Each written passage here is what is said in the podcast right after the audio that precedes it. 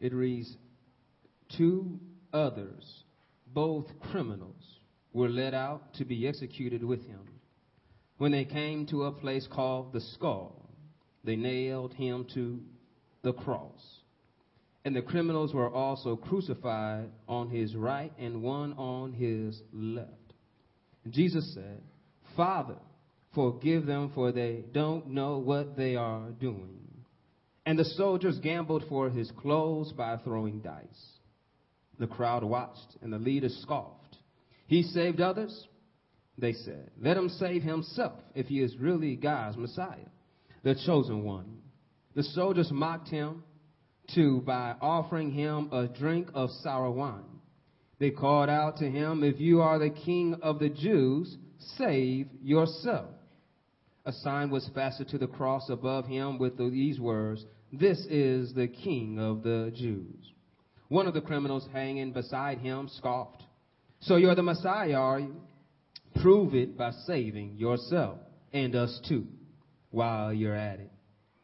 But the other criminal protested, Don't you fear God, even when you have been sentenced to die? We deserve to die for our crimes, but this man hasn't done anything wrong. Then he said, Jesus, remember me when you come into your kingdom. And Jesus replied, I assure you today, you will be with me in paradise. Amen. As you take your seat, let me announce it one more time. My cross, my story. In this text, we have two men, both are criminals, with one who has committed no crime.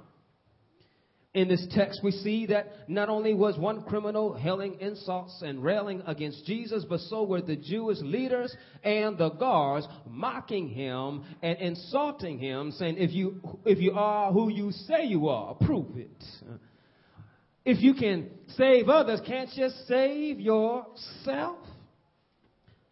Many were saying he healed the blind and made the lame to walk. Can't he deliver himself? What this points out to us that many times people in their lives will realize when things are not going the way they think they should. They look now to doubt and dis- and have disbelief and unbelief on things that don't make sense to them. What's not making sense to them? If he's a king, why is he dying? If he's a healer, how come he's not healing himself? But yet we see one criminal there at the time that we can pick up our lessons from and realize that he understood who Jesus is. It says here, if you look closely here, that Jesus is at the place called the skull. It says that two others were with him, and they describe these two others as criminals. The Luke uh, uh, Gospel of Luke, the author, Luke himself, is distinguishing, making sure you understand that two were criminal, one, were, one was not. But all three are going to die. He wants to make sure that we realize that Jesus was numbered amongst the transgressors, but he was innocent of all crimes. So we see guilty dying with innocence and innocence dying to set the guilty free. The criminals are getting what they deserve, and Jesus is getting what he does not deserve. We can learn from these criminals that ask Jesus to remember him. Jesus is asked because he is King of kings and Lord of lords to remember a lowly criminal on a cross, guilty of crimes he has done. And he asked the king to remember him. He asked the king to take the time while he's entering his kingdom to remember a man that pretty much might have had a life of crime, a life of shame, a life of guilt. But he asked the king, while you're going into your kingdom, remember me. I, I don't know about you, but I think a king will have other things on his mind going into a kingdom than worry about a man convicted of his crimes, convinced that he is guilty. No, he is guilty. Going to take the time to remember him. If I can walk down my own block, I forget sometimes what I went to the store for. And that's the reason why I went to the store to get what I wanted at the store. But I forgot. But a criminal, a guilty man asking a king to remember him when he's claiming his kingdom. Shows to us how much reverence he had for a king to say, if you could, remember me. Can I walk down somebody's block? Aren't you glad that when other people forget about you? That one person came by and said, I got you something. Other people passed you by, but one person called your name and you said, ha, somebody was thinking about me. And this criminal right here is now forsaken, left for dead. Nobody's caring about him, but he had the nerve to look at Jesus and say, remember me. What can we learn from this criminal, his story, his cross? In his simple request, we can see three actions we too can reflect in our life towards Jesus. One is to fear God. Two is to acknowledge Jesus as Lord. Three is to accept his judgment and confess our sins. First, he feared God. Do you not see that in the text? One was railing against him, saying, If you are who you say you are, save yourself and save us while you're at it. The other one looked at him and said, How dare you? Do you not fear God? Proverbs 1 and 7 says, The fear of the Lord is beginning of knowledge, but fools despise wisdom and discipline. Hello, somebody. The fear of the Lord is the beginning. So tell your neighbor, if you want to be wise, fear the Lord. That's the beginning of wisdom. But a fool despise wisdom and discipline. And so, I don't know about you, but I can speak for myself, so I don't want to make anybody else a fool, but I've been a fool. I've despised wisdom and discipline. Mama, daddy tell me they're going to give me whatever. Teacher say they're going to give me the marriage, whatever. Principal say they're going to kick me out of school, whatever. The law tell you to slow down, whatever. And, and, and when we get disciplined, we realize that they weren't playing with what they were saying. That when we realize if I can obey what God has told me to do, it's amazing how things start working out evenly in my life better than I would think or even imagine just by trusting in the Lord. But a fool brings calamity upon themselves by not heeding to instructions. Fear leads us to obey the Lord and respect his name. A lot of us, a lot of us have been obedient to people because we fear the outcome. You show up to work on time because you fear not having a job.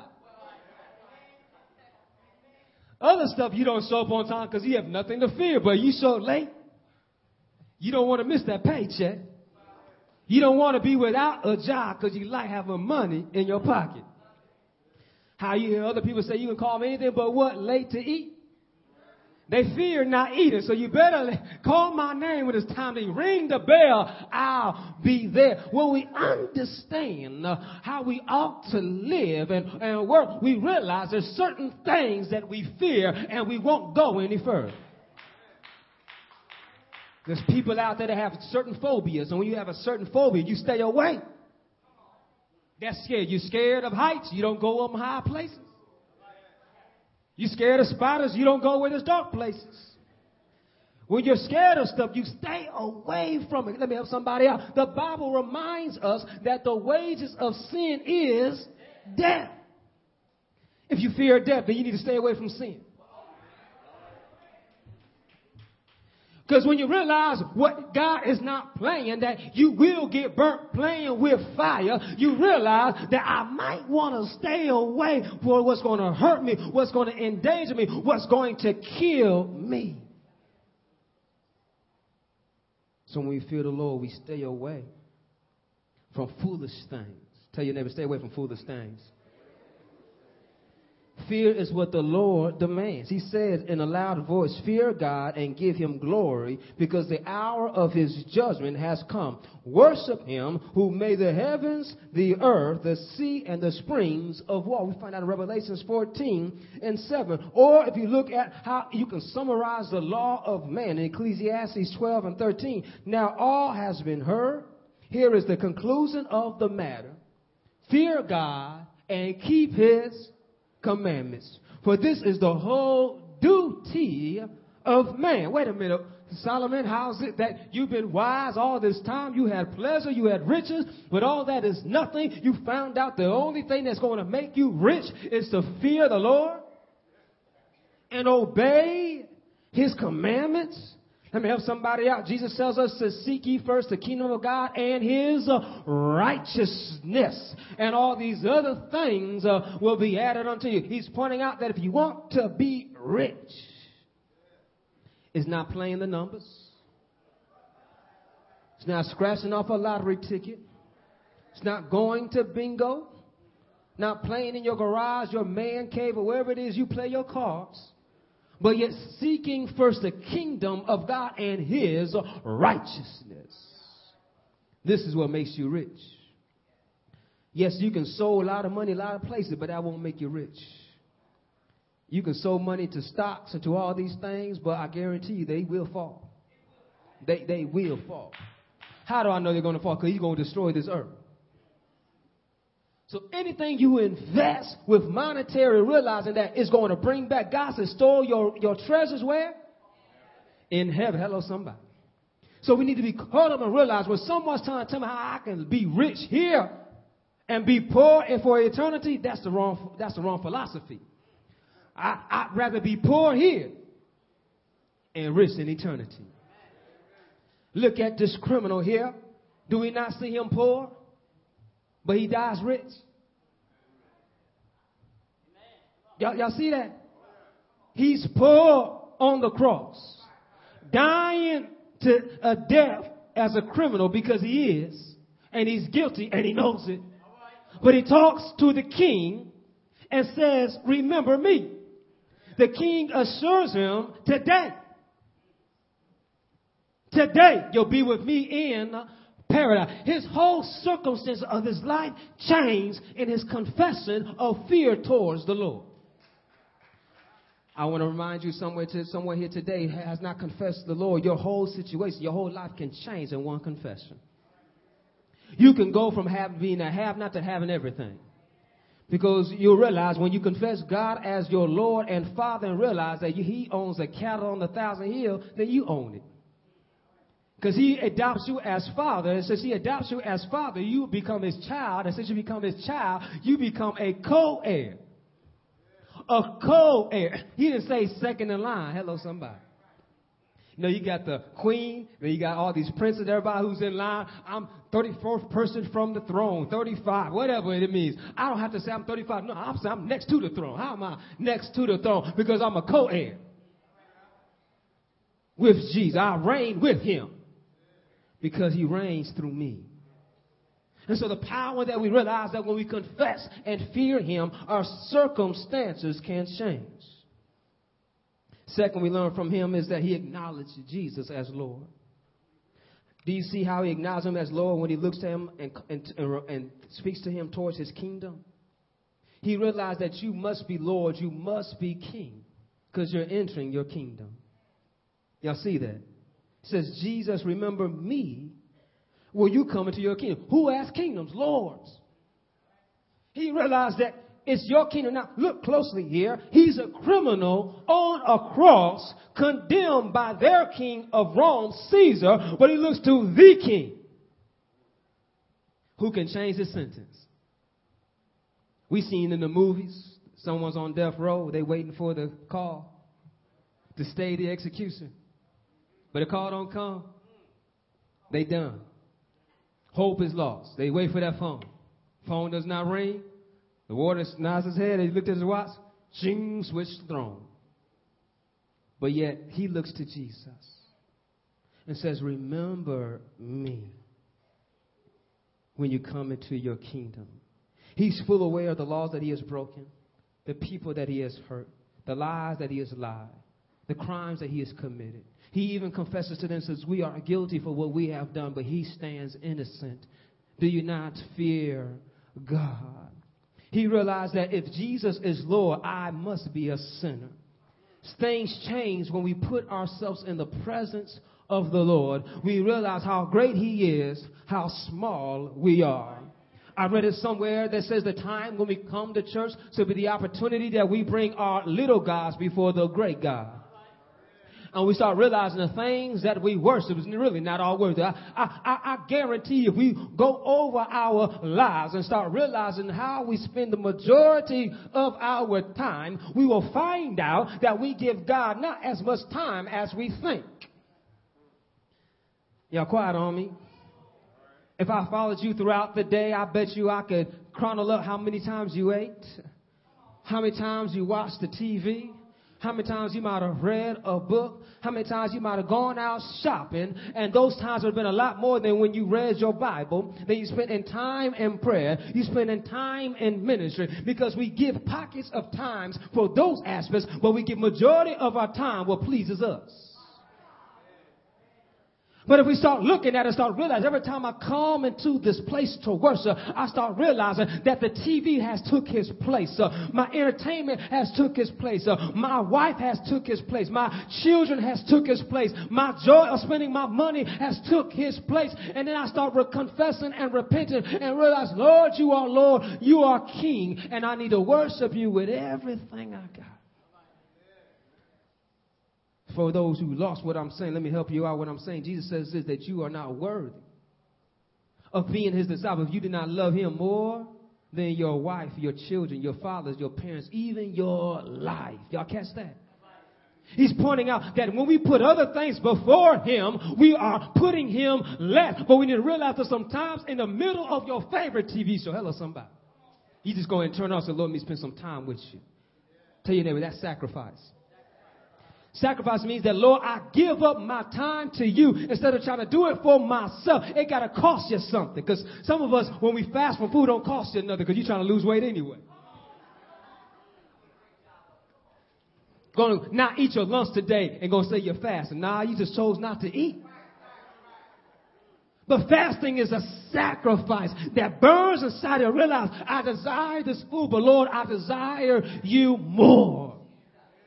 And some of us fasting from food won't get, so you need to fast from entertainment. I want to listen to music, but Lord, I want to listen to you more. I want to watch this TV show, but Lord, I want to watch you guide me in your in my life. We sing songs, order my steps. We walk by faith, not by sight. But how often are we convinced to live a life that models those words? We see a criminal on the cross and realizing that I fear him in the midst of my death, I fear him. And, uh, and Cassius, Cassius, Cassius, in his fear, he's accepting his judgment. In acknowledging Jesus, he surrendered, the third aspect, he surrendered to his judgment. The judgment is that I am guilty and I deserve to die. Y'all see that? He realized that we deserve what we are getting, but he does not when we realize that Jesus is Lord of our lives and we fear him and we want to be in his presence, we also need to surrender to his judgment. What is his judgment? The judgment is this that sin is evil and it causes death. But the grace of God, but the grace of God, but the grace of God, but by the grace of God Paul said, I am that I am, but by the grace of God. He says it again that we are not saved by works, but by faith through grace. Tell your neighbor, it was grace. It was grace that set us free. It was grace that died on Calvary. It was a work of grace that gives us the opportunity to see His face. Looking at His acceptance of His judgment he realized that, Lord, only you can set me right. He couldn't look at the criminal, get him right. Caesar couldn't give him mercy. The guards could not give him mercy, but one person could give him mercy in the state of time, in the state of punishment, in the state of guilt. He realized one name can give me mercy. And he looked to the king who gave him clemency. He looked to the king that gave him a pardon. he looked to the king that gave him one more chance. If you're familiar, Jesus says, I am the way, the truth, and the life. He goes on to say that I am the resurrection and the life. He says, I am the living bread. And he's pointing out that in me is life. And he gave life to one who was dead. Anybody here understand what it means to be dead? To be dead, it means to be away from God. Theologically, to be dead means to be in darkness and absent of life. When we read life many times in our Bible, it speaks of eternal life. Y'all know eternal life means? Eternal, eternal life means that you will never die. Jesus tells a man who is dying that this day you'll be with me in paradise. That sounds like a paradox.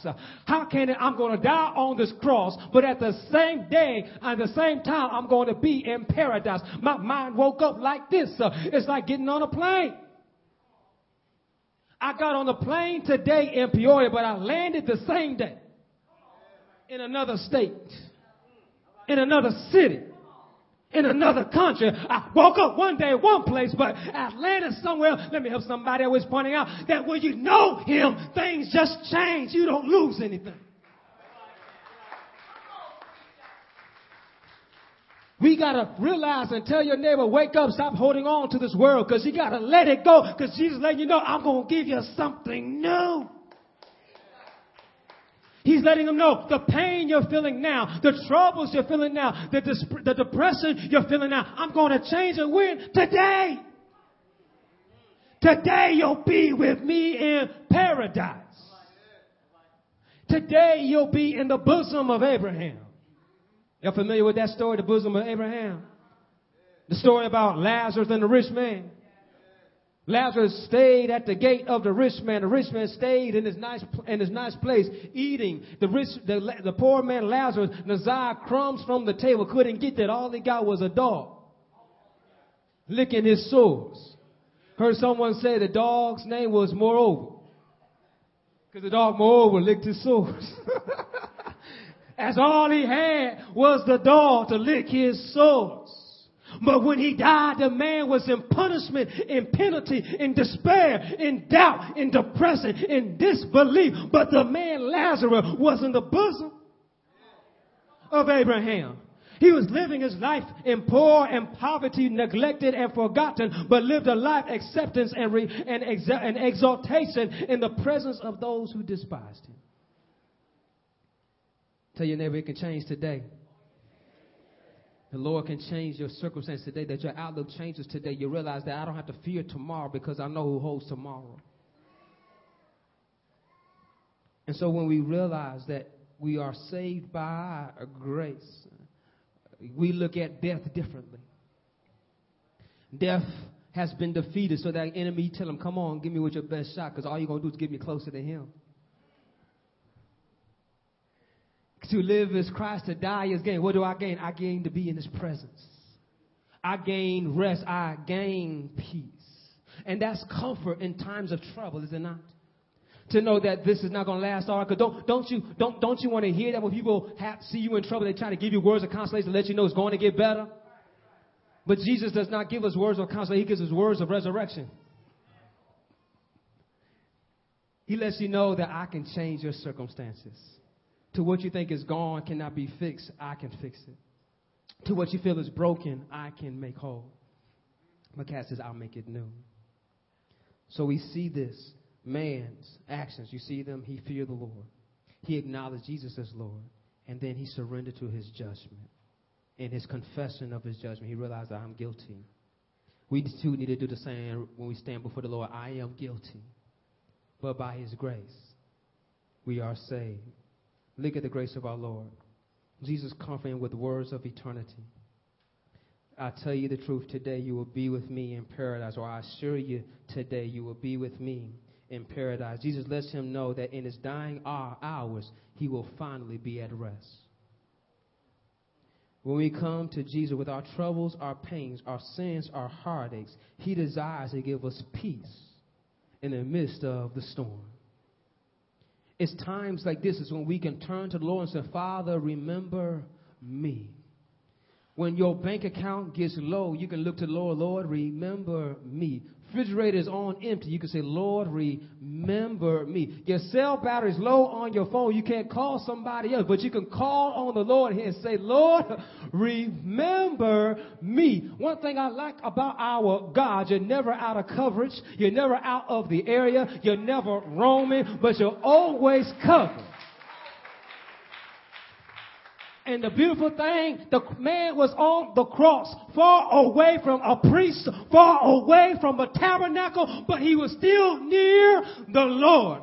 Can I help somebody out? You might be going through some trials or some tribulation. You might not be able to reach the pastor or a deacon or your mother or your father, but you still can reach the Lord. And say, Lord, remember me. I don't know too much about this man, this criminal, but in my, in my imagination, I can see here how he died on this cross. He died on this cross because he lived a life of rejection and rebellion. Possibly rejected by the world, so he rebelled. You don't like me, well, I don't like you, so what will I do? I'll harm you. I'll rob from you. Matthew's gospel put him as a thief. Luke just puts him as a criminal. So he was stealing to survive. And then once the stealing was done, he's been caught. He at his dying hour realized that my life has been empty. I, I, I, I have enough sense to not mock this man that the Bible tells us, as we know now, maybe you heard those stories that he can make the lame to walk. He can make the blind to see. He can raise the dead from the grave. He can speak the words and they are healed. He fed, uh, fed a multitude not once but twice. And there was food left over. Lord, if you can think about me for a little while, I might just make it. And look how the Lord replied to him. Tell your neighbor, God will answer you. And, and look how the Lord replied to him. I, I can see it in my mind, imagination, in these words. In these words, this is what Samuel Durham sees. I see how God has said, that's what I came for. in these words, I see God saying, That's what I came for. So I assure you today you'll be with me in prayer. Why did he? he Jesus says, I come for the lost. I've come for the lost. This man's lost. That's his story. He's lost, seeking to be found. And lo and behold, he gets to be hung next to Jesus in his dying hours. Which also suggests to me what I see in this text that when we need him most, he's right there. And Jesus says, Today, today, you'll be with me in paradise. You'll get paradise paradise to us, oftentimes we think of the gambling casino. But that's not paradise. Paradise in this text is suggesting to us and showing to us the garden. If you're familiar, the Garden of Eden, it was paradise. And in this garden was the tree of life. You know that paradise has a tree of life. Paradise has the tree of life. Paradise has the tree of life. So, where is the tree of life? It's in paradise. And where is paradise? It's in his presence. And in his presence, there's a throne. And in his presence, on this throne, out of the throne comes water that brings life. And on both sides of this water is the tree of life and its leaves gives healing. Hello, somebody. What I'm finding out here that when I look to my Lord who promised me paradise, in paradise I find my healing. In paradise I find my peace. In paradise, I find comfort. In paradise, I am promised He'll wipe the tears from my eyes. He'll remove pain and suffering, and He'll be my God, and I'll be His child. In paradise, I don't have to worry about rising up or laying down. It's forever hello and never goodbye. In paradise, all my troubles all over. In paradise, I have peace forevermore. In paradise, I have rest. And Jesus lets them know that today you can be with me in paradise. What's your story? What's your cross?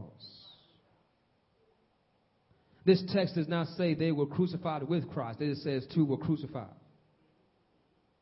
But we, we confess Jesus Christ as our Lord and Savior, we ought to say, I have been crucified with Christ. So it's no longer I who live, but it's Christ who lives in me. So the life that I now live, I live through faith for the one who loved me and died for me. My cross reminds me of my sins that were nailed back on Calvary. My cross reminds me that I am guilty of all punishment that should come to me. But also my cross reminds me the grace that has been given to me. And so I can bear my cross, knowing that my cross does not point to me judgment of death and separation, but my cross symbolizes me my life and my resurrection. So my cross and my story is that yes, I'm dead. Yes, I'm a criminal. Yes, I've lied. Yes, I've cheated. Yes, I steal. But that's all right because you can judge me all you want. But my Lord has given me mercy. My Lord has given me grace. My Lord has given me joy. So now I live for Him. So do not fall for the traps of this world, but hold on to Christ. And let that be our testimony on Christ the solid rock I stand, all other ground is sinking sand. May we stand. Lord, we come right now just total surrender to your God. Lord, we come with total brokenness before.